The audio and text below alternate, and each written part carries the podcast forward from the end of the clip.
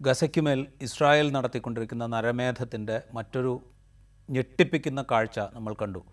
അവിടെ അൽ Ahli Baptist ആശുപത്രിക്ക് മേൽ ആശുപത്രിയിൽ ഇസ്രായേലിന്റെ ആക്രമണത്തെ തുടർന്ന് പരിക്കേറ്റ ആളുകൾ മാത്രമല്ല ഉണ്ടായിരുന്നത്. ആ ആശുപത്രി ആയതുകൊണ്ട് തന്നെ അവിടെ ആക്രമണം നടക്കില്ല എന്ന പ്രതീക്ഷയിൽ ആയിരക്കണക്കിന് ഫലസ്തീനികളാണ് അവിടെ അഭയാർത്ഥികളായി ആശുപത്രിയിലും ആശുപത്രിക്ക് ചുറ്റിലും ഒക്കെ ഉണ്ടായിരുന്നത്. അവിടേക്ക് നേർക്കുണ്ടായ വ്യോമാക്രമണത്തിൽ ഇസ്രായേലിന്റെ വ്യോമാക്രമണത്തിൽ അഞ്ഞൂറിലധികം പേർ മരിച്ചു എന്നാണ് ഇപ്പോൾ നമുക്ക് ലഭിക്കുന്ന വിവരം. മരണസംഖ്യ ഇനിയും കൂടാനിടയുണ്ട് എന്ന വിവരങ്ങളും പുറത്തു വരുന്നു. നിരവധി കുഞ്ഞുങ്ങൾ ഈ ആക്രമണത്തിന് ഇരയായിട്ടുണ്ട്. നിരവധി കുഞ്ഞുങ്ങൾക്ക് പരിക്കേറ്റിട്ടുണ്ട്. പരിക്കേറ്റവരെ പ്രവേശിപ്പിക്കാൻ കഴിയാത്ത വിധത്തിൽ ആശുപത്രികൾ നിറഞ്ഞു കവിഞ്ഞിരിക്കുന്നു. അങ്ങനെ മനുഷ്യ മനസ്സാക്ഷിയെ ഞെട്ടിക്കുന്ന മരവിപ്പിക്കുന്ന കാഴ്ചകളാണ് ഗസയിൽ നിന്ന് നമ്മൾക്ക് കാണേണ്ടി വരുന്നത്. ഇത് ഈ ആക്രമണം ഈ ആക്രമണത്തിന്റെ ഉത്തരവാദിത്തത്തിൽ നിന്ന് ഒഴിഞ്ഞു മാറാൻ ഇസ്രായേൽ ശ്രമിക്കുന്ന കാഴ്ചയും നമ്മൾ കാണുന്നുണ്ട്.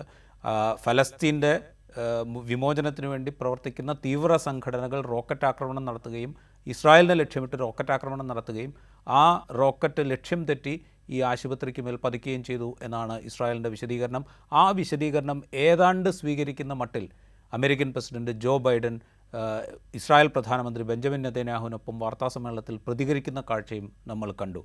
ഇത് ഈ കാഴ്ച നമ്മൾ കാണുമ്പോൾ രണ്ടായിരത്തി പതിനാലിൽ ഇതിന് സമാനമായൊരു സംഭവം നമ്മളുടെ ഓർമ്മയിലേക്ക് വരണം. അന്ന് ഗസയിലെ അല്ലക്സ ആശുപത്രിക്ക് നേർക്കാണ് ഇസ്രായേലിന്റെ ആക്രമണമുണ്ടായത്. അല്ലക്സ ആശുപത്രിക്ക് മ- നേർക്ക് മാത്രമല്ല മറ്റ് പല മെഡിക്കൽ സെന്റേഴ്സിന് നേർക്കും അതിന്റെ പരിസരത്തും ഒക്കെ അന്ന് ഇസ്രായേൽ ആക്രമണം നടത്തിയിരുന്നു. അന്നും ഇസ്രായേൽ പറഞ്ഞത് ഇത് ഹമാസിന്റെ റോക്കറ്റുകൾ ലക്ഷ്യം തെറ്റി പതിച്ചതാണ് എന്നതായിരുന്നു. അന്ന് അതേക്കുറിച്ച് അന്വേഷണം നടത്തിയിരുന്നു യു എന്റെ നേതൃത്വത്തിൽ. ആ അന്വേഷണം ഇസ്രായേലിന്റെ ആക്ഷേപങ്ങൾ അല്ലെങ്കിൽ ഇസ്രായേലിന്റെ അവകാശവാദങ്ങൾ തീർത്തും തെറ്റാണ് എന്നാണ് തെളിയിച്ചിരുന്നത്. അപ്പോൾ ആക്രമണങ്ങൾ നടത്തുകയും അതിനെ സാധൂകരിക്കാൻ നുണകൾ പടച്ചുവിടുകയും ചെയ്യുന്ന ഇസ്രായേലിനെ നമ്മൾ മുൻപ് കണ്ടിട്ടുണ്ട്. അതിന്റെ ആവർത്തനമാണ് ഇപ്പോൾ അല്ലാഹ്ലി ബാപ്റ്റിസ്റ്റ് ചർച്ചിന് നേർ ബാപ്റ്റിസ്റ്റ് ആശുപത്രിക്ക് നേർക്കുണ്ടായ ആക്രമണത്തിന് പിറകെയും നമ്മൾ കണ്ടുകൊണ്ടിരിക്കുന്നത് വളരെ ഗുരുതരമായൊരു സാഹചര്യം നേരത്തെ തന്നെ ഗുരുതരമായ സാഹചര്യം അത് കൂടുതൽ ഗുരുതരമായി മാറിക്കൊണ്ടിരിക്കുന്ന അവസ്ഥയാണ് ഗസയിൽ. വെള്ളമില്ല ആശുപത്രി സംവിധാനങ്ങൾ ഏതാണ്ട് നിശ്ചലാവസ്ഥയിലേക്ക് നീങ്ങുന്ന അവസ്ഥയാണ്. വൈദ്യുതിയില്ല ഭക്ഷ്യവസ്തുക്കൾക്ക് ക്ഷാമം നേരിടുന്നു മരുന്നിന് ക്ഷാമം നേരിടുന്നു അനസ്തേഷ്യ കൊടുക്കാതെ ആക്രമണത്തിനിരയായവരെ ശസ്ത്രക്രിയയ്ക്ക് വിധേയരാക്കേണ്ട അവസ്ഥ ആശുപത്രിയിലുണ്ട് എന്ന് മാധ്യമങ്ങൾ റിപ്പോർട്ട് ചെയ്യുന്നു. ഈ അവസ്ഥയാണ് ഗസയിലുള്ളത്. ഇപ്പോൾ ഈ വിഷയം എങ്ങനെയായിരിക്കും ഗസയുടെ മുന്നോട്ടുള്ള പോക്ക്? എന്തായിരിക്കും ഈ നരമേധത്തിന്റെ തുടർച്ച? അല്ലെങ്കിൽ അതിന് എന്ത് പരിണതിയാണ് ഉണ്ടാവാൻ പോകുന്നത്? ഇക്കാര്യം സംസാരിക്കാൻ നമുക്കിപ്പം വിദേശകാര്യ വിദഗ്ധനായ ജിനു സഖറിയ ഉമ്മൻ ഉണ്ട്. അദ്ദേഹം വിവിധ വിദേശ സർവകലാശാലകളിൽ വിസിറ്റിംഗ് ഫാക്കൽറ്റി ആയ ആളാണ്. ഫലസ്തീനെക്കുറിച്ചും ഇസ്രായേലിനെക്കുറിച്ചും ആഴത്തിൽ പഠിച്ച ആളാണ്. അവിടെ ദീർഘനാൾ യാത്ര ചെയ്ത ആളാണ്. ആ പ്രദേശങ്ങളൊക്കെ നല്ല പരിചയമുള്ള ആളുമാണ്. സ്വാഗതം ഇൻസൈറ്റിലേക്ക്. ഇന്നലെ ഈ അൽ അഹ്ലി ബാപ്റ്റിസ്റ്റ് ആശുപത്രിക്ക് നേർക്കുണ്ടായ ആക്രമണം അഞ്ഞൂറ് അധികം പേർ അഞ്ഞൂറിലധികം പേർ കൊല്ലപ്പെട്ടു. അതിൽ കൂടുതൽ കുട്ടികളുണ്ട് എന്നൊക്കെയുള്ള റിപ്പോർട്ടുകൾ വരുന്നു. ഏതാണ്ട് ഒരു വംശഹത്യാ ശ്രമത്തിന് അടുത്ത സംഗതിയായിട്ട് ഇതിനെ വിശേഷിപ്പിക്കപ്പെടുന്നുണ്ട്. എങ്ങനെയാണ് ഈ വലിയ കൂട്ടക്കുരുതിയെ കാണുന്നത്? ഇതെങ്ങനെയാണ് ഈ ഇപ്പോൾ നടന്നുകൊണ്ടിരിക്കുന്ന ഇസ്രായേലിന്റെ ആക്രമണത്തെ അല്ലെങ്കിൽ അത് അവസാനിപ്പിക്കണം എന്നുള്ള അവസാനിപ്പിക്കാനുള്ള ശ്രമങ്ങളെയൊക്കെ ബാധിക്കാൻ പോകുന്നു അതിന് പ്രധാനപ്പെട്ട ഒരു കാര്യം എന്നുള്ളത് ഈ ഹമാസിന്റെ മിസ് അഡ്വഞ്ചറായിട്ടുള്ള അറ്റാക്കും ഇസ്രയേലിന്റെ ഒരു കളക്റ്റീവ് പണിഷ്മെന്റ് ഇതാണ് സാധാരണഗതിയിൽ ഇസ്രയേലിൽ കാലാകാലങ്ങളിൽ നടന്നുകൊണ്ടിരിക്കുന്നത്. രണ്ടായിരത്തി ഒമ്പതിലും രണ്ടായിരത്തി പന്ത്രണ്ടിലും രണ്ടായിരത്തി പതിനാലിലും രണ്ടായിരത്തി പത്തൊമ്പതിലും ഹമാസും ഇസ്രയേലി ഡിഫൻസ് ഫോഴ്സും നടത്തിയ നടത്തിയ ഏറ്റുമുട്ടലിലും ഈ ഇത് ഇത്രയും വലിയ കാഠിന്യമായിട്ടല്ല എങ്കിലും ഒരു സിമിലർ ആയിട്ടുള്ള ഒരു പാറ്റേൺ ആണ് കാണുന്നത്. എന്നാൽ ഇവിടുത്തെ ഒരു വ്യത്യാസം എന്ന് പറയുന്നത് ഇസ്രയേലിലെ പല പ്രധാനമന്ത്രിമാർ ഇസ്രയേലിൽ ഭരിച്ചിട്ടുണ്ട്. അവരൊക്കെ അൾട്രാ സൈനിസ്റ്റുകളായിരുന്നു അവരൊക്കെ അധിനിവേശത്തിലാണ് പലസ്തീനെ ഒപ്പി വെച്ചിരിക്കുന്നത് വെച്ചിരുന്നത്. എന്നാൽ ബെഞ്ചമിൻ നെതന്യാഹുവിനെ നമ്മൾ മനസ്സിലാക്കുമ്പോൾ അദ്ദേഹം ഒരു പവർ ഹംഗ്രി ഒരു ഡെസ്പോട്ടിക് ലീഡറാണ് അദ്ദേഹം അദ്ദേഹത്തിന്റെ പദവിയിൽ തൂങ്ങി നിൽക്കാൻ വേണ്ടി എന്തും ചെയ്യുന്ന ഒരു വ്യക്തിത്വമാണ് ബെഞ്ചമിൻ നെതന്യാഹു. ബെഞ്ചമിൻ നെതന്യാഹുവിന്റെ ഗവൺമെന്റ് എന്ന് പറയുന്നത് ഫാർ റൈറ്റ് ഗവൺമെന്റ് ആണ്. ലിക്വിഡും ലേബർ എന്ന് പറഞ്ഞ രണ്ട് ബ്ലോക്കാണ് ഇസ്രയേലിലെ. ലിക്വിഡ് എന്ന് പറയുന്നത് യാഥാസ്ഥിക ബ്ലോക്കാണ്. ആ ബ്ലോക്കിലെ ഏറ്റവും എക്സ്ട്രീമിസ്റ്റ് ആയിട്ടുള്ള ഒരാണ് ഇന്ന് ലിക്വിഡിൽ ബെഞ്ചമിൻ നെതന്യാവിനോട് നിൽക്കുന്നത്. ഡേവിഡ് അംസലേൻ മേ ഗൊലാൻ ഇതൊക്കെ പറയുന്നവരെന്ന് പറഞ്ഞു കഴിഞ്ഞാൽ ലിക്വിഡിലെ ഏറ്റവും മതതീവ്രവാദികളാണ്. കൂടാതെ അദ്ദേഹത്തിന്റെ ഗവൺമെന്റിൽ ഈ ഇട്ടമാർ ബെൻ അവീർ അല്ലെങ്കിൽ സ്ട്രോ ഒക്കെ എന്ന് പറയുന്ന അൾട്രാ മതമൗലിക ഇസ്രയേലിലെ പാർട്ടികളാണ് അദ്ദേഹത്തിന്റെ കൂടെ കൂടിയിരിക്കുന്നത്. അപ്പൊ അദ്ദേഹത്തിന്റെ ഇപ്പൊ ബെറ്റമൻ നദിയാഹുവിന്റെ പ്രശ്നം ഇപ്പൊ ഹാരറ്റ്സ് പത്രം അവിടുത്തെ ഏറ്റവും ഒരു പ്രോപ്പുലർ പത്രമാണ്. ലെഫ്റ്റ് ഓഫ് സെന്റർ പൊസിഷൻ എടുക്കുന്ന ഒരു പത്രമാണ്. ആ പത്രം ആദ്യത്തെ ദിവസം തന്നെ ഈ അബാസിന്റെ അറ്റാക്കിന്റെ ഉത്തരവാദി ബെഞ്ചമിൻ നെതന്യാഹു എന്ന് പറഞ്ഞു. അവിടുത്തെ ഏറ്റവും വലിയ കമന്റേറ്ററായ ഗിഡയൻ ലെവി. ഗിഡയൻ ലെവി പറഞ്ഞിരിക്കുന്നത് പറഞ്ഞെന്ന് പറഞ്ഞാൽ ബെഞ്ചമിൻ നെതന്യാഹു ഒരു രാജ്യത്തെ മുഴുവൻ ഒരു ക്രൈസിസിലേക്ക് കൊണ്ടുപോയി. കൂടാതെ അദ്ദേഹം പറയുന്നത് നമ്മൾ ഇസ്രയേലിൽ മരിച്ചു വീഴുന്ന അമ്മമാർക്കും കുഞ്ഞുങ്ങൾക്കും വിലപിക്കുന്ന പോലെ ഗാസായിലെ ജനങ്ങൾക്ക് വീണ്ടും വിലപിക്കാൻ വില- വില- വിലപിക്കുകയാണ് അല്ല വേറെ വഴിയില്ല. അപ്പോൾ ബെഞ്ചമിൻ നെതന്യാഹുവിന്റെ ഒരു തന്ത്രമാണിത്. അദ്ദേഹം ബാക്കിയുള്ള സഖ്യരാജ്യങ്ങളെ കൂട്ടുപിടിച്ചുകൊണ്ട് ഗാസായിൽ അദ്ദേഹം കയറും. ഇതിൽ കൂടുതൽ അദ്ദേഹം ചെയ്യാൻ സാധ്യതയുണ്ട്. കാരണം അദ്ദേഹത്തിന്റെ പോപ്പുലാരിറ്റി കുറയുകയാണ്. അദ്ദേഹം അവിടെ പിടിച്ചു നിൽക്കണം. അതിനുവേണ്ടി എന്ത് വില കൊടുത്തും അദ്ദേഹം അമേരിക്കയെ കൂടെ നിർത്തിക്കൊണ്ട് ചെയ്യുവാനായിട്ട് തുടങ്ങും. എന്നാൽ അമേരിക്ക ആദ്യ ഈ October seven seven eight ninth ആ പാറ്റേൺ നോക്കുമ്പോൾ അമേരിക്ക ആദ്യം ഇസ്രായേലിനോടൊപ്പം നിന്നുകൊണ്ട് ഒരു ഗാസയിൽ എന്തും ചെയ്യാൻ തയ്യാറായി നിൽക്കുന്ന ഒരു ഒരു ഒരു ഒരു വിഷയ ഒരു ഒരു ഒരു സാഹചര്യമാണ് നമ്മൾ കണ്ടത്. എന്നാൽ ആന്റണി പ്ലിങ്കൻ ഒരു ഇസ്രായേലിന്റെ ഫോറിൻ മിനിസ്റ്റർ പോലാണ് അറബ് രാജ്യങ്ങളിലെല്ലാം പോയി കണ്ടത്. അറബ് രാജ്യങ്ങളിൽ പോയി അദ്ദേഹം U A E Saudi Arabia Jordan ഈ രാജ്യങ്ങളെല്ലാം പോയി. കൂടാതെ അമേരിക്കയുടെ ഒരു ഏറ്റവും പ്രധാനപ്പെട്ട ഒരാൾ വളരെ വർഷങ്ങൾക്ക് ശേഷം പലസ്തീൻ അതോറിറ്റിയുടെ പ്രസിഡന്റായ മഹ്മൂദ് അബ്ബാസിനെ കണ്ടു.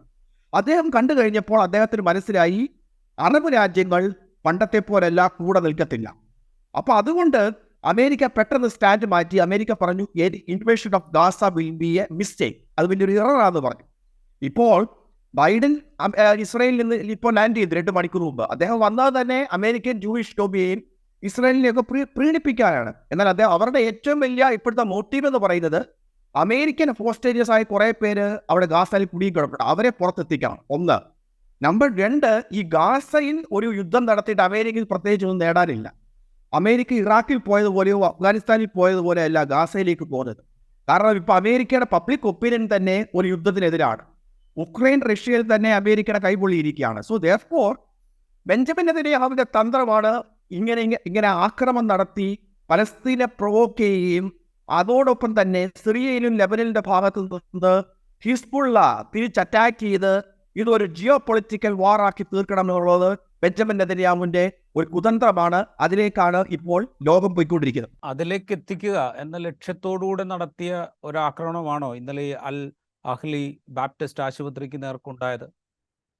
അങ്ങനെ നമ്മൾ കാണുമ്പോൾ ഇപ്പോൾ ബൈഡന്റെ സന്ദർശനത്തെക്കുറിച്ച് താങ്കൾ സൂചിപ്പിച്ചു. അത് ഇസ്രായേലിന് ഐക്യദാർഢ്യം പ്രഖ്യാപിക്കുകയാണ്. ഇസ്രായേലിന് സ്വയം പ്രതിരോധിക്കാനുള്ള അവകാശത്തെക്കുറിച്ച് പറയുകയാണ് ഹമാസ്. ബൈഡൻ സൂചിപ്പിക്കുന്നത് ഹമാസുമായി താരതമ്യം ചെയ്യുമ്പോൾ ഐസിസ് ഒരു കുറെ കൂടെ റാഷണലായ ഗ്രൂപ്പാണ് എന്ന് ബൈഡൻ പറയുന്നു. ഹമാസിനെതിരായ ഒരു ഓൾ ഔട്ട് അറ്റാക്കിന് ബൈഡൻ ഈ ഗാസയിലേക്ക് കടന്നു കയറുന്നത് അനുചിതമായിരിക്കും എന്ന് പറഞ്ഞ അതേ ബൈഡൻ തന്നെ ഇപ്പോൾ ഇന്ന് ഹമാസിനെതിരായ ഒരു ഓൾ ഔട്ട് അറ്റാക്കിന് നെതന്യാഹുവിന് എല്ലാ സ്വാതന്ത്ര്യവും നൽകുന്ന കാഴ്ചയാണോ നമ്മൾ കാണുന്നത്? അതെ. അത് തീർച്ചയായിട്ടും അത് അമേരിക്ക അമേ- ഇതൊരു ഇതിന് ഇതിനൊരു പദം എന്ന് പറഞ്ഞു കഴിഞ്ഞാൽ ഓട്ടോമാറ്റിക് വയലന്റ് ലാറ്ററിലേക്കാണ് ഇപ്പോൾ ഈ പ്രശ്നങ്ങൾ പോയിക്കൊണ്ടിരിക്കുന്നത്. ഓട്ടോമാറ്റിക് ആയിട്ട് അമേരിക്കയ്ക്ക് വേറെ വഴിയില്ല. ഇതിനോടൊപ്പം ചേർന്നേ പറ്റൂ. കാരണം ബെഞ്ചമിൻ നെതന്യാഹുവിന്റെ ലീക്ക് ആയിട്ടുള്ള വീഡിയോസിനകത്ത് അദ്ദേഹം പറയുന്നുണ്ട്. എങ്ങനെയാണ് അദ്ദേഹം പല ഓസ്ലോ അക്കൗണ്ട് അടക്കമുള്ളതിനെ എങ്ങനെയാണ് അദ്ദേഹം അട്ടിമറിച്ചത്? അമേരിക്കയ്ക്ക് വേറെ വഴിയില്ല. അമേരിക്കയ്ക്ക് നമ്മുടെ കൂടെ നിന്നേ പറ്റൂ എന്നുള്ളതാണ് അദ്ദേഹം പറയുന്നത്. അത് വളരെ ശരിയാണ്. ഇപ്പൊ ബൈഡൻ ഇത് പ്രഖ്യാപിക്ക പ്രഖ്യാപിക്കാനേ വഴിയുള്ളൂ കാരണം ബൈഡന് വേറെ എന്താണ് ചെയ്യാൻ പറ്റുന്നത്? ചരിത്രത്തിലാദ്യമായി യു എൻ സെക്യൂരിറ്റി കൗൺസിലിൽ യു എ ഇ അമേരിക്കയുടെ സഖ്യരാജ്യമായ പ്രധാനപ്പെട്ട അറബ് രാജ്യമായ യു എ ഇ അമേരിക്കയ്ക്കെതിരെ വോട്ട് ചെയ്തു. റഷ്യ കൊണ്ടുവന്ന റെസൊല്യൂഷനാണ്. അവിടെ ഹ്യൂമാനിറ്റേറിയൻ ആയിട്ടുള്ള ഒരു രീതിയിലുള്ള ഒരു അസിസ്റ്റന്റ് അല്ലെങ്കിൽ അതിനകത്തുള്ള റിപ്രൈവ് വേണമെന്ന് പറഞ്ഞുകൊണ്ട് സെക്യൂരിറ്റി കൗൺസിൽ കൊണ്ടുവന്ന റെസൊല്യൂഷൻ യു കെയും ഫ്രാൻസും മറ്റുള്ളവരും ചേർന്ന് അതിനെ എതിർത്ത് വോട്ട് ചെയ്തപ്പോൾ അല്ല അതിനെ അതിനെ എതിർത്ത് വോട്ട് ചെയ്തപ്പോൾ റഷ്യയോടൊപ്പം നിന്ന് യു എ വോട്ട് ചെയ്തു. അപ്പോൾ ഈ ഒരു ഇതാണ് കാണുന്നത്. കാരണം ആ ഒരു പശ്ചിമേഷ്യയിലെ മുഴുവൻ ഇക്വേഷനും മാറുകയാണ്. പ്രോ അമേരിക്കൻ റജീബ് എന്ന് പറയുന്നവർ വളരെ ശ്രദ്ധിച്ചു കേൾക്കുക. പ്രോ അമേരിക്കൻ റജീബ് ആരൊക്കെയാണ്? Saudi Arabia U A E Gulf രാജ്യങ്ങൾ മുഴുവൻ ഈജിപ്ത് ജോർട്ടൻ ഇവർക്കൊന്നും ഈ യുദ്ധത്തിൽ അമേരിക്കക്കൊപ്പം നിൽക്കാൻ കഴിയില്ല. ഈ യുദ്ധത്തിൽ അമേരിക്കക്കൊപ്പം നിൽക്കാൻ പറ്റാത്തതിന്റെ കാര്യം എന്ന് പറഞ്ഞു കഴിഞ്ഞാൽ അറബ് രാജ്യങ്ങളിലെ മുസ്ലിം രാജ്യങ്ങളിലെ പ്രത്യേകിച്ച് അത് എടുത്തു പറയുകയാണ് രാജ്യങ്ങളിലെ ജനങ്ങൾ ഇതിനെതിരാണ്. ജനങ്ങൾ അവ അമേരിക്കയോടൊപ്പം അവരുടെ രാജ്യങ്ങൾ പോകുന്നതിനെതിരാണ്.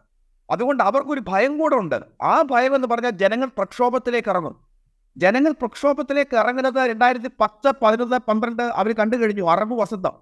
അവിടെ ജനാധിപത്യം വേണമെന്ന് പറയാ ജനങ്ങൾ ഇറങ്ങിയത്. ഈ ജനങ്ങൾ പരസ്യത്തിന് വേണ്ടി ഡെഫിനറ്റ്ലി രംഗത്തിറങ്ങിക്കഴിഞ്ഞാൽ അവിടെ ഭരിക്കുന്നവർക്ക് വലിയ പ്രശ്നമായി തീരും. അതുകൊണ്ട് ഇത് അഫ്ഗാനിസ്ഥാനിലെ ഒരു സിറ്റുവേഷനിലോ അല്ലെങ്കിൽ പിന്നെ ആണെങ്കിൽ ഇറാഖിനെ ആക്രമിച്ച ഒരു സിറ്റുവേഷനിൽ അല്ല ഇപ്പോൾ America. America America is actually got trapped അമേരിക്കക്ക് Israel പോകുന്ന വഴിയിൽ കൂടെ പോകാനേ പറ്റത്തുള്ളൂ. അമേരിക്കയ്ക്ക് വേറെ വഴിയില്ല. അത് പറയുമ്പോൾ ഈ ജിയോ പൊളിറ്റിക്കൽ ഇക്വേഷൻ മാറുന്നതിനെ കുറിച്ച് സൂചിപ്പിച്ചു. ഇപ്പൊ ഇന്ന് ഈജിപ്ത് പ്രസിഡന്റ് സംസാരിക്കുമ്പോൾ അദ്ദേഹം പറയുന്നത് ഈ ഫലസ്തീനിയൻസിനെ മുഴുവൻ ഡിസ്പ്ലേസ്ഡ് ആക്കാനുള്ള ഒരു ശ്രമം നടക്കുകയാണെങ്കിൽ ഇവിടുത്തെ ജനങ്ങൾ അതിനോട് എങ്ങനെയായിരിക്കും പ്രതികരിക്കുക എന്നെനിക്ക് നന്നായിട്ട് അറിയാം എന്ന് അൽ സി സി പറയുന്നുണ്ട്. ഒപ്പം ജോർദാൻ രാജാവ് വളരെ ഏകപക്ഷീയമായി ഏകപക്ഷീയം എന്ന് പറഞ്ഞു കഴിഞ്ഞാൽ സാധാരണ ഒരു അമേരിക്കൻ പ്രസിഡന്റുമായിട്ടുള്ള സമ്മിറ്റ് തീരുമാനിച്ചു കഴിഞ്ഞാൽ അങ്ങനെ പെട്ടെന്ന് ഒരു ഒരാൾ പിൻവാങ്ങുന്ന കാഴ്ച നമ്മൾ അടുത്ത കാലത്തൊന്നും കണ്ടിട്ടില്ല. പക്ഷെ ജോർദാൻ രാജാവ് വളരെ പെട്ടെന്ന് തന്നെ ഈ ഈജിപ്തും ജോർദാനും ഫലസ്തീൻ പ്രസിഡന്റ് ഫലസ്തീൻ അതോറിറ്റിയുടെ പ്രസിഡന്റും ബൈഡനുമായി ചേർന്ന് നടത്താനിരുന്ന സമ്മിറ്റ് ഞങ്ങൾ പിൻവാങ്ങുകയാണ് എന്ന് പ്രഖ്യാപിക്കുന്നു. ഇതൊക്കെ ഒരു രാഷ്ട്രീയ മാറ്റത്തിന്റെ കൂടെ സൂചനയായിട്ട് കാണണോ? തീർച്ചയായിട്ടും. ഈ ഗാസയിലെ ഹോസ്പിറ്റലിൽ അറ്റാക്ക് ചെയ്ത ഉടനെ തന്നെ അവിടെ ഈ ചിത്രം ഇതിന്റെ കംപ്ലീറ്റ്ലി ചിത്രം മാറിയിരിക്കുകയാണ്. അമാസ് ചെയ്ത ആ ഒരു അക്രമത്തിനേക്കാളും എത്രയോ വെലോസിറ്റി ഹൈയിലാണ് ഗാസയിൽ ഇപ്പോൾ അനുഭവിച്ചുകൊണ്ടിരിക്കുന്നത്. പത്ത് ലക്ഷം പേരെ ഡിസ്പ്ലേസ് ചെയ്തു വെള്ളം ഭക്ഷണമൊന്നുമില്ല അവിടെ ഇലക്ട്രിസിറ്റിയും മറ്റു കാര്യങ്ങളെല്ലാം അടച്ചു. അവിടെ വളരെ ഹ്യൂമാനിറ്റി ലോകത്തിലെ തന്നെ വലിയ ഹ്യൂമാനിറ്റേറിയൻ ക്രൈസിസ് ഒരു ഓപ്പൺ പ്രിസണിലേക്ക് പോയിരിക്കുകയാണ്.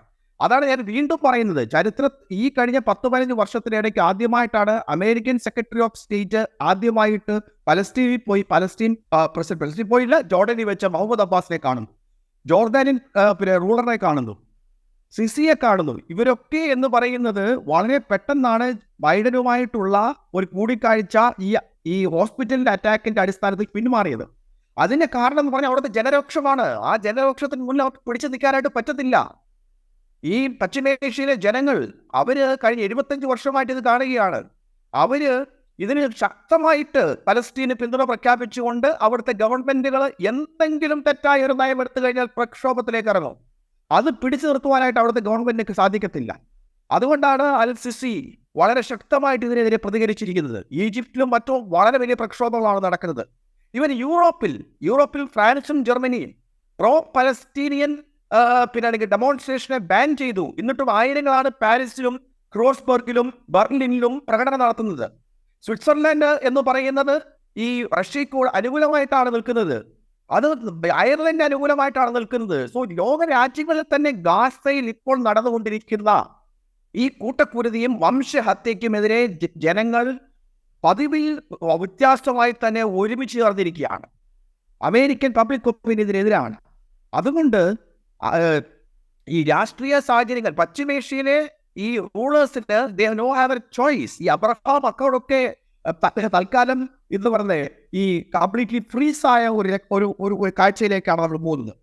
കാരണം സൗദി അറേബ്യയും അമേരിക്കയുമായി നെഗോഷിയേറ്റ് ചെയ്ത ആ നെഗോഷിയേറ്റ് ചെയ്ത അബ്രഹാം അക്കോർഡ് അത് ഏകദേശം സൈൻ ചെയ്യാൻ പോവുകയായിരുന്നു. അതിനകത്ത് പലസ്തീൻ ഇഷ്യൂ ഇല്ലായിരുന്നു. പലസ്തീൻ ഇഷ്യൂ ഒരിക്കലും അവിടെ പറഞ്ഞിട്ടില്ല. വളരെ ശ്രദ്ധിച്ച് മനസ്സിലാക്കുക. പലസ്തീൻ ഇഷ്യൂ വീണ്ടും തിരിച്ച് ഈ ഇന്റർനാഷണൽ നെഗോഷിയേഷന്റെ ടേബിളിലേക്ക് വീണ്ടും വന്നിരിക്കുകയാണ്. ഹമാസ് ആ ഒരു മെയിൻ പ്ലെയർ ആയിട്ട് മാറിയിരിക്കുന്നത്. അത് അക്സെപ്റ്റ് ചെയ്യണം. ഹമാസിനെ ടെററിസ്റ്റ് ഓർഗനൈസേഷൻ ആണെന്ന് ഇന്ത്യ പോലും ഇതുവരെ പറഞ്ഞിട്ടില്ല. നരേന്ദ്രമോദി പിന്നെ ആണെങ്കിൽ പ്രധാനമന്ത്രി നരേന്ദ്രമോദി പിന്നെ യൂണിലാറ്ററലി ഇസ്രായേലിന് വേണ്ടി നിൽക്കുമെന്ന് പറഞ്ഞപ്പോൾ എട്ട് ദിവസം കൊണ്ട് ചൂട് മാറ്റി. ഞങ്ങൾ Palestine establishment of a Palestine state only is viable solution എന്ന് പറഞ്ഞു കഴിഞ്ഞു. സോ ഈ എന്റെ ഈ ഈ വേൾഡ് ഓർഡറിന്റെ തന്നെ ഈ ഒരു ഇക്വേഷൻ കംപ്ലീറ്റ്ലി ഈ ഓരോ ഈ പത്ത് ദിവസം കൊണ്ട് മാറി. ഇതിങ്ങനെ ഈ ജിയോ പൊളിറ്റിക്കൽ സിറ്റുവേഷൻ ഇങ്ങനെ മാറുന്നുണ്ടെങ്കിൽ പോലും നമ്മൾ ഗാസ എടുക്കുകയാണെങ്കിൽ അവരനുഭവിക്കുന്ന ദുരിതത്തിന് ആക്ക അതിന് അയവൊന്നും സംഭവിക്കുന്നില്ല. അതൊരു പക്ഷേ കൂടാനുള്ള സാധ്യത നിലനിൽക്കുകയും ചെയ്യുന്നു. കാരണം ഇമ്മീഡിയറ്റ് ആയിട്ടുള്ള സീസ് ഫയറിനെ കുറിച്ച് ആലോചിക്കും എന്ന് പോലും ഇന്ന് ബൈഡൻ നെതന്യാഹുവുമായിട്ടുള്ള ചർച്ചയ്ക്ക് മുമ്പോടിയായിട്ടുള്ള ഇനീഷ്യൽ സ്റ്റേറ്റ്മെന്റ്സിൽ ഒരു സീസ് ഫയറിനെ കുറിച്ച് ആലോചിക്കണം എന്നുള്ളൊരു സജഷൻ വെക്കുന്നില്ല. ഹ്യൂമാനിറ്റേറിയൻ എയ്ഡ് ഗാസയിലേക്ക് കൊണ്ടുപോകാൻ വേണ്ട സാഹചര്യം ഒരുക്കുന്നതിനെ കുറിച്ച് ആലോചിക്കും എന്ന് പറയുന്നില്ല. അപ്പോൾ ഈ ഇസ്രായേൽ വിചാരിക്കുന്നത് പോലെ ഗാസയിലെ ജനങ്ങളെ നേരത്തെ തന്നെ തടവറയിലാണ് ആ തടവറയിലിട്ട് കൂട്ടക്കുരുതി ചെയ്യുന്ന ഒരു അവസ്ഥ അത് ആ അവസ്ഥ തുടരും എന്നുള്ളൊരു സാഹചര്യം അവിടെ ഇല്ലേ? ഇപ്പോഴത്തെ സാഹചര്യം അനുസരിച്ച് ഒരു സീസ് ഫയറിന് ബെഞ്ചമിൻ നെതന്യാഹു തയ്യാറല്ല. അതിന്റെ കാരണം എന്ന് പറഞ്ഞാൽ അവിടുത്തെ ഫാർ റൈറ്റ് ആയിട്ടുള്ള ജനങ്ങളെ സന്തോഷിപ്പിക്കുന്നതിനും അദ്ദേഹത്തിന് ഇപ്പോൾ ഉണ്ടായ പരാജയം അദ്ദേഹത്തിന്റെ പരാജയം മൊസാദിന്റെയും ഷിൻബത്തിന്റെയും അമാന്റെയും പരാജയം അദ്ദേഹത്തിന്റെയും പരാജയമാണ്. അവിടുത്തെ പല മന്ത്രിമാരും പല accept they accept the responsibility എന്നാൽ ബെഞ്ചമിൻ നെതന്യാഹു ഇതുവരെ അത് ചെയ്തിട്ടില്ല. അപ്പോൾ അദ്ദേഹം ഈ അദ്ദേഹത്തിന്റെ പരാജയം ത്തിൽ നിന്ന് മറച്ചു പിടിക്കാനായിട്ട് വീണ്ടും വീണ്ടും അഗ്രസീവ് പോസ്റ്റേഴ്സ് ആണ് അവിടെ നടത്തിക്കൊണ്ടിരിക്കുന്നത്. അപ്പൊ അതുകൊണ്ട് ഇപ്പോൾ നമുക്ക് മനസ്സിലാക്കുന്നത് ഒരു ഗാസ ഇൻവേഷൻ അത് അത് അത് അങ്ങനെ ചെയ്തു കഴിഞ്ഞാൽ ഇസ്രായേലിലെ ജനങ്ങളെല്ലാം സന്തോഷിക്കും എന്നാണ് അദ്ദേഹം കരുതുന്നത്. എന്നാൽ അവിടുത്തെ വലിയൊരു ജനവിഭാഗം അദ്ദേഹത്തിന് എതിരാണ് ജുഡീഷ്യൽ റിഫോംസ് കൊണ്ടുവന്നു. എക്കണോമിക് ക്രൈസിസ് ക്രൈസിസിലും ആ രാജ്യത്തെ ആക്കി. ആ രാജ്യം വലിയ ഒരു ആഭ്യന്തര പ്രശ്നത്തിൽ കൂടെ കടന്നു പോവുകയായിരുന്നു. ജനങ്ങൾക്ക് ഏകദേശം അദ്ദേഹത്തോടുള്ള പിന്തുണ നഷ്ടപ്പെട്ട സാഹചര്യത്തിലാണ് ഇത് ഉണ്ടാകുന്നത്. അപ്പൊ അദ്ദേഹത്തിന് ഒരു ബ്ലെസ്സിങ് ഇൻ ഡിസ്ഗൈസാ ഇൻ എ വേ കാരണം അല്ലെങ്കിൽ അദ്ദേഹത്തിന്റെ അദ്ദേഹത്തിന്റെ ഏഹ്, പിന്നെ മന്ത്രിസഭ കൊലാപ്സ് ആയത്. അപ്പം അദ്ദേഹം ഇത് കിട്ടിയ ഒരു വലിയ അവസരമാക്കിക്കൊണ്ട് ഇത് മാക്സിമം മുതലെടുക്കും എന്നാണ് എന്റെ ഒരു തോന്നൽ. പിന്നെ അല്ലെങ്കിൽ ഈ അമേരിക്ക അത്രമാത്രം പ്രഷറൈസ് ചെയ്ത് അവിടെ ഒരു സീസ് ഫയർ കൊണ്ടുവരണം. ഇപ്പോഴത്തെ ഒരു സാഹചര്യത്തിൽ അത്രമാത്രം ഒരു പ്രഷർ സമ്മർദ്ദം ഇസ്രായേലിന് മേൽ ബെഞ്ചമിൻ നെതന്യാഹുവിന് മേൽ ചുമത്താൻ ബൈഡൻ ഭരണകൂടം ശ്രമിക്കുമോ? പ്രത്യേകിച്ച് അമേരിക്കൻ പ്രസിഡന്റ് ഇലക്ഷൻ വരാൻ പോവുകയാണ്. അമേരിക്കൻ പ്രസിഡന്റ് ഇലക്ഷനിൽ ജൂയിഷ് ലോബിക്കുള്ള സ്വാധീനം നമുക്ക് എല്ലാവർക്കും അറിയാം. അങ്ങനത്തെ ഒരു ഒരു ക്രിട്ടിക്കൽ സാഹചര്യം കൂടെ നമ്മുടെ മുമ്പിലുണ്ട്. അങ്ങനെ ഒരു സാഹചര്യം കൂടെ നിൽക്കുമ്പോൾ ഈ ഗാസയിലെ ഈ ദുരിതം നമ്മൾ അവിടുത്തെ ദൃശ്യങ്ങളൊക്കെ കണ്ടു കഴിഞ്ഞാൽ നമുക്ക് പിന്നീട് ഒരിക്കലും ആ ദൃശ്യങ്ങളിലേക്ക് ഒന്ന് തിരിഞ്ഞു നോക്കാൻ പോലും പറ്റാത്ത വിധത്തിലുള്ള ദൃശ്യങ്ങളാണ്. കുഞ്ഞുങ്ങളെയും കൊണ്ട് ഓടുന്ന മാതാപിതാക്കൾ വാവിട്ട് നിലവിളിക്കുന്ന കുഞ്ഞുങ്ങൾ മൃതദേഹങ്ങളുടെ കൂമ്പാരങ്ങൾ ഇതൊക്കെ നമ്മൾ കണ്ടുകൊണ്ടിരിക്കുകയാണ്. അപ്പൊ ഈ കാഴ്ചകൾ അല്ലെങ്കിൽ ഈ ഇത്തരം കൊടും ക്രൂരത. ഒരുപക്ഷെ ഇനിയും തുടരാൻ ഇസ്രായേലിനൊരു സമ്മതം ലഭിക്കുന്ന ഒരു കാഴ്ച നമ്മൾ കാണേണ്ടി വരുമോ unfortunately it's too early to predict ഞാൻ അങ്ങനെ ഒരു പ്രഡിക്ഷൻ ഇല്ല. ഞാൻ അങ്ങനെ ഉണ്ടാകാതിരിക്കട്ടെ. അമേരിക്കയും ബാക്കിയുള്ള രാജ്യങ്ങളും അവരുടെ മേൽ സമ്മർദ്ദം ചെലുത്തി ഒരു സീസ് ഫയറിലേക്ക് പോകട്ടെ എന്ന് ആശിക്കുകയാണ്. എന്നാൽ ബെഞ്ചമിൻ നെതന്യാവു ഞാൻ പറഞ്ഞ പോലെ അമേരിക്കയ്ക്ക് യാതൊരു കൺട്രോൾ ഇല്ലാത്ത ആളാണ് ബെഞ്ചമിൻ നെതന്യാവു അമേരിക്ക ഇങ്ങനെ ഒരു ക്രൈസിസിലേക്ക് പോയത് ഇറ്റ്സ് ഇറ്റ്സാക് ഷമീറിന്റെ സമയത്താണ് തോന്നുന്നു. ഇറ്റ്സാക് ഷമീർ ഇസ്രായേൽ പ്രധാനമന്ത്രിയായിട്ട് ഇരിക്കുമ്പോൾ ഓസ്ലോ അക്കോർഡിന്റെ ചില കാര്യങ്ങൾ ഇറ്റ്സാക് റബീന് ശേഷം അത് നടപ്പാക്കാൻ പറ്റില്ല എന്ന് പറഞ്ഞുകൊണ്ട് ഒരു വിഷയം ഉണ്ടായി. അന്ന് മാത്രമാണ് അമേരിക്ക ഒരു എംബാർഗോയിലേക്ക് എംബാർഗോ അല്ല ഒരു എയ്ഡ് ഒക്കെ കുറയ്ക്കുന്നു പറഞ്ഞു. എംബാർഗോ അല്ല നോട്ട് എംബാർഗോ എക്കണോമിക് എയ്ഡ് ഇസ്രായേലിന് കൊടുക്കുന്നത് കുറയ്ക്കുന്നൊക്കെ പറയും ഇറ്റ്സാക് ഷമീറുമായിട്ട് അമേരിക്ക ഒരു ഒരു കോൺഫ്ലിക്റ്റ് നമ്മൾ കാണുന്നുണ്ട്. പക്ഷെ അതിന് പക്ഷെ അതിന് അദ്ദേഹമൊക്കെ അമേരിക്ക പറയുന്നത് പിന്നെ ഈ ഓസ്ലോ അക്കോർഡിന്റെ ഒക്കെ വെളിച്ചത്തിൽ മാറ്റി. പക്ഷേ ഇത് അങ്ങനല്ല. ഇത് ഇതെന്ന് പറയുന്നത് കംപ്ലീറ്റ് നിങ്ങൾ നിങ്ങൾ വിചാരിക്കുന്ന രീതിയിലല്ല ഇസ്രയേലിന്റെ ഗവൺമെന്റ് അതാണ് ആദ്യം മനസ്സിലാക്കേണ്ടത്. വെസ്റ്റ് ബാങ്കിൽ വെസ്റ്റ് ബാങ്കിലും ഗാസ ഗാസ സ്ട്രിപ്പിൽ വെസ്റ്റ് ബാങ്കിലും ഈ ഈസ്റ്റ് ജെറുസലേമും ഒക്കെ നിരന്തരമായി എല്ലാ ദിവസവും പീഡനം അനുഭവിക്കുന്ന പരിസ്ഥിതികളെ നമ്മൾ കണ്ടുകൊണ്ടിരിക്കരുത് അപ്പോൾ ഈ എന്ത് വില കൊടുത്തും എന്ത് വില കൊടുത്തും ഇതിന് ഈ ഭരണം നിർത്തുക എന്നത് മാത്രം ആലോചിക്കുന്ന ഒരു ഭരണകർത്താവ് മുന്നിൽ നിൽക്കുമ്പോൾ അദ്ദേഹത്തിന്റെ മുന്നിൽ വേറെ ഒന്നും ആലോചിച്ചിട്ട് കാര്യമില്ല. അപ്പോൾ ഇപ്പോഴത്തെ പ്രശ്നം ഇസ്രായേലിന്റെ ഒരു വേറെ വേറൊരു തലവേദന എന്ന് പറഞ്ഞു കഴിഞ്ഞാൽ അത് പ്രേക്ഷകരോട് എന്ന് പറയുകയാണ്. ഇതൊരു രാജ്യ രാജ്യമായിട്ടുള്ള യുദ്ധമല്ല. ഹമാസ് ഇസ്ലാമിക് ജിഹാദ് ഹിസ്ബുള്ള എന്ന് പറയുന്ന മൂന്ന് നോൺ സ്റ്റേറ്റ് ആക്ടേഴ്സ് ആണ് ഇതിനകത്ത് ഇൻവോൾവ് ചെയ്തിരിക്കുന്നത്. ഈ നോൺ സ്റ്റേറ്റ് ആക്ടേഴ്സ് എപ്പോഴൊക്കെ ഇൻവോൾവ് ചെയ്ത് ഇസ്രായേലുമായിട്ട് യുദ്ധ- യുദ്ധത്തിൽ കോൺഫ്ലിക്റ്റിൽ പോയോ? ഇസ്രായേൽ അപ്പോഴൊക്കെ പിന്മാറേണ്ട ഒരു സാഹചര്യം നമ്മൾ കണ്ടിട്ടുണ്ട്. രണ്ടായിരത്തി ആറിൽ ഹിസ്ബുളയുമായിട്ട് നടത്തിയ യുദ്ധം അവസാനം അത് ഐക്യരാഷ്ട്രസഭ ഇടപെട്ടു ഇടപെട്ടു. അത് നിർത്താൻ വേണ്ടി. കാരണം അത്ര രൂക്ഷമായിട്ട് ഹിസ്ബുള്ള തിരിച്ചടിച്ചു. ഇപ്പോഴും ഹിസ്ബുള്ള വളരെ ശക്തമാണ്.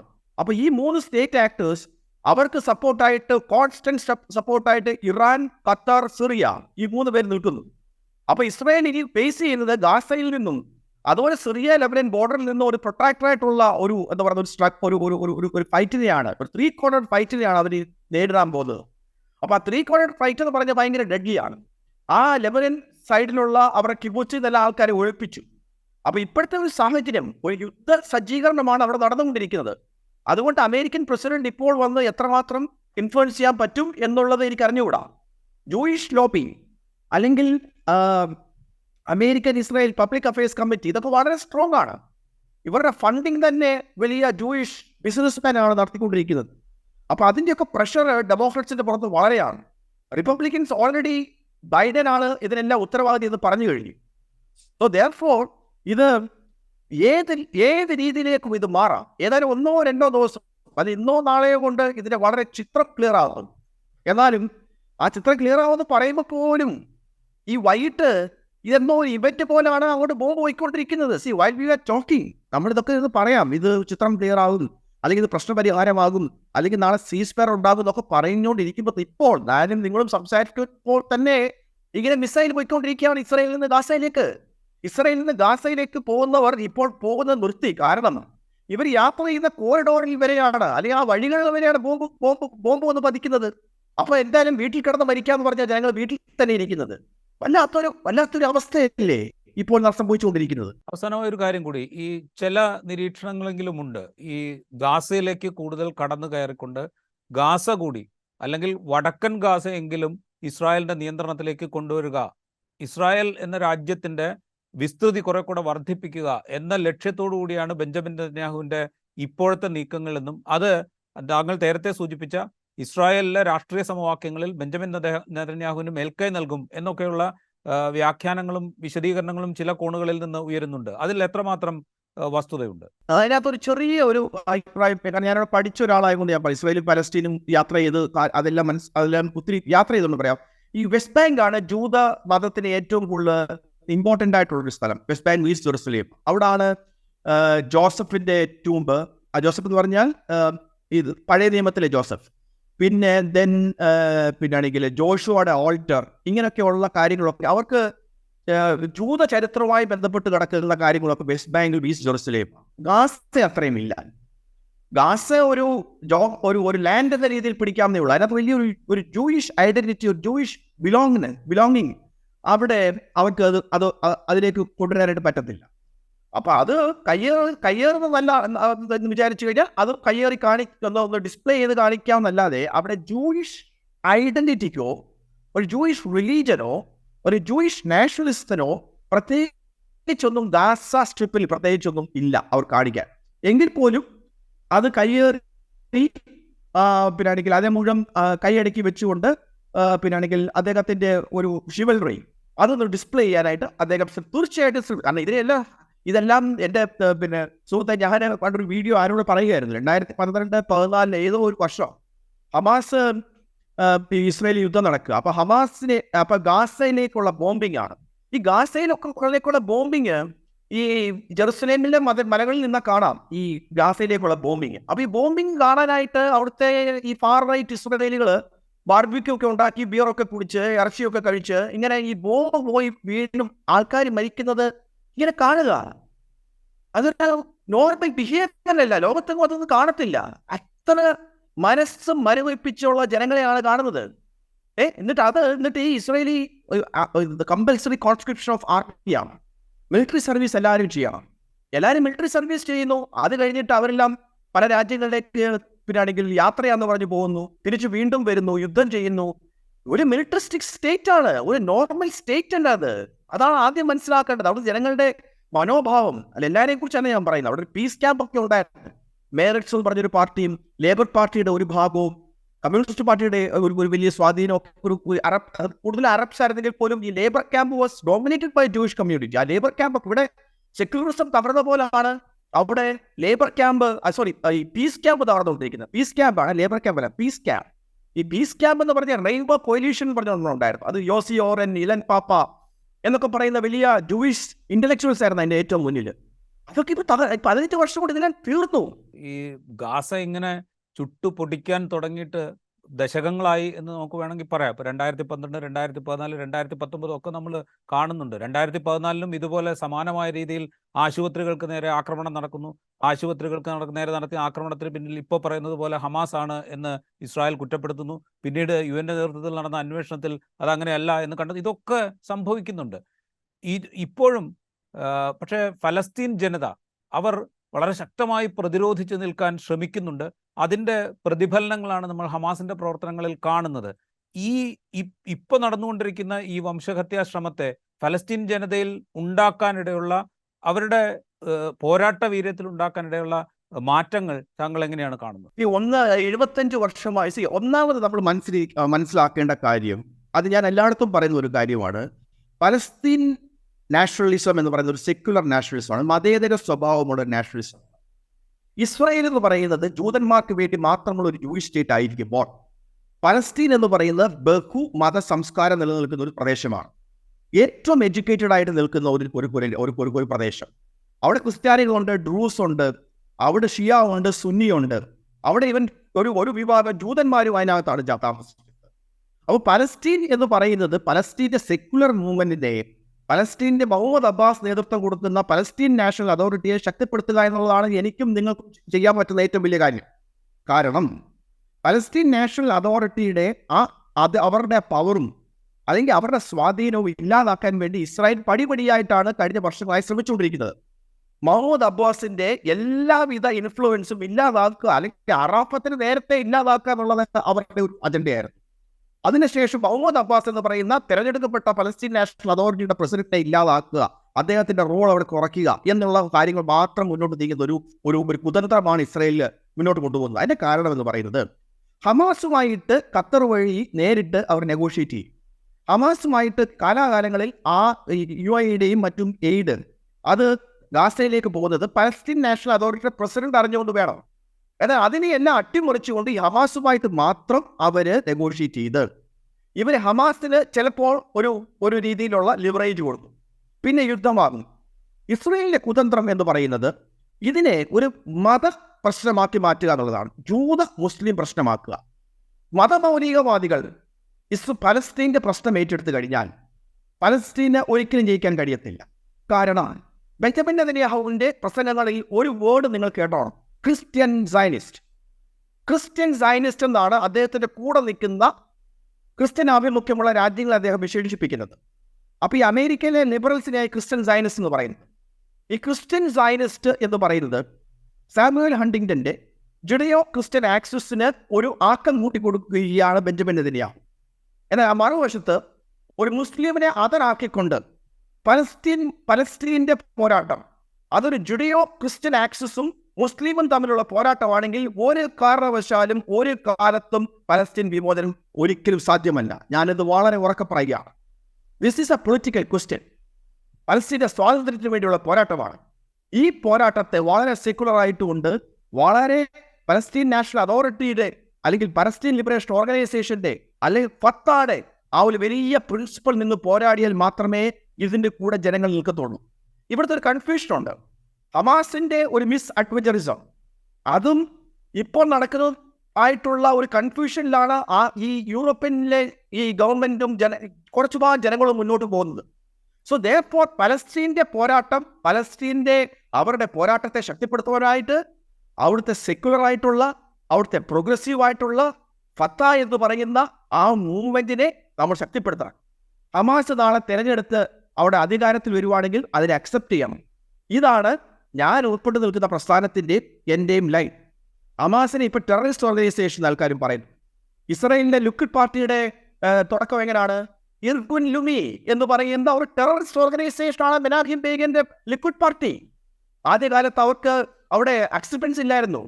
എഴുപത്തി ഒമ്പതിലാണ് പിന്നെ അവർ ജയിച്ചു കയറി വരുന്നത്. സോ ഇപ്പോഴത്തെ ഈ ബെസൈലാറ്റ്സ് സോറി ഇറ്റമാർ ബെൻ അബീർ അദ്ദേഹം കാച്ച് പാർട്ടി എന്ന് പറയുന്ന ഒരു ഇസ്രയേലി സൈനീസ് ടെററിസ്റ്റ് ഓർഗനൈസേഷനെ സപ്പോർട്ട് ചെയ്ത് സംസാരിച്ചതിന് അദ്ദേഹത്തിന് കോടതി ശിക്ഷിക്കുക അവർ ചെയ്തു. ഇതാണ് ഈ ഇങ്ങനെയുള്ള എക്സ്ട്രീം ലെവലിൽ നിന്ന് കഴിഞ്ഞാൽ പലസ്തീൻ സി നമ്മൾ ചെയ്യാം ഞാൻ എപ്പോഴും പറയും നമുക്കിവിടെ നിന്ന് പറഞ്ഞ് കൈയടിക്കാം. പക്ഷെ അവിടുത്തെ ജനങ്ങളല്ലേ അവസാനം ഈ പലസ്തീനിലെ ജനങ്ങളല്ലേ സഹിക്കേണ്ടത്? ആ ആ അതിനൊരു അറുതി വരെ ഉണ്ടായോ? ഏറ്റവും ശോഭനമായ ജെറുസലേമിന് ആ ശോഭനയോട് ആ ശോഭയോടുകൂടി നിൽക്കുന്ന ആ ജെറുസലേമിന് സമാധാനം വരണ്ടായി എന്റെ ഏറ്റവും വലിയ ആഗ്രഹം എന്ന് പറഞ്ഞാൽ ജൂത ജൂത കുട്ടികളും പലസ്തീൻ കുട്ടികളും ഒരുമിച്ച് ചേർന്ന് കളിച്ചു വളരുന്ന ഒരു ജെറുസലേമിനെ ഞാനൊക്കെ സ്വപ്നം കാണുന്നത്. അവർ ഒരുമിച്ച് ജീവിക്കട്ടെ. ഈ മാർട്ടിൻ ലൂതർ കിങ് പറഞ്ഞ പോലെ അടിമകളുടെയും മാസ്റ്റേഴ്സിന്റെയും ഒക്കെ മക്കൾ ഒരുമിച്ച് ഒരുമിച്ച് ഒരുമിച്ച് ഭക്ഷിക്കുന്ന ഒരു തീന്മേശയെ കുറിച്ച് ഞാൻ സ്വപ്നം കാണുന്നു എന്ന് പറഞ്ഞു. അതുപോലെ ഇവരെല്ലാം ഒരുമിച്ച് ജീവിച്ച് ഇവരെല്ലാം ഇതെല്ലാം മറന്ന് ഒരുമിച്ച് ജീവിക്കാൻ ഇവർക്ക് കഴിയട്ടെ. അതല്ലേ സുഹൃത്തെ നമുക്ക് ചെയ്യാൻ നമുക്ക് നമുക്ക് അതാണ് ചെയ്യേണ്ടത്. അല്ലാതെ രണ്ട് ഭാഗത്തെ extremism കൂട്ടിക്കൊണ്ടിരുന്നാൽ ultimate victims are the Palestinians right വളരെയധികം നന്ദി. നമ്മളോടൊപ്പം സഹകരിച്ചതിന് ഇത്രയും സമയം ചെലവഴിച്ചതിനും.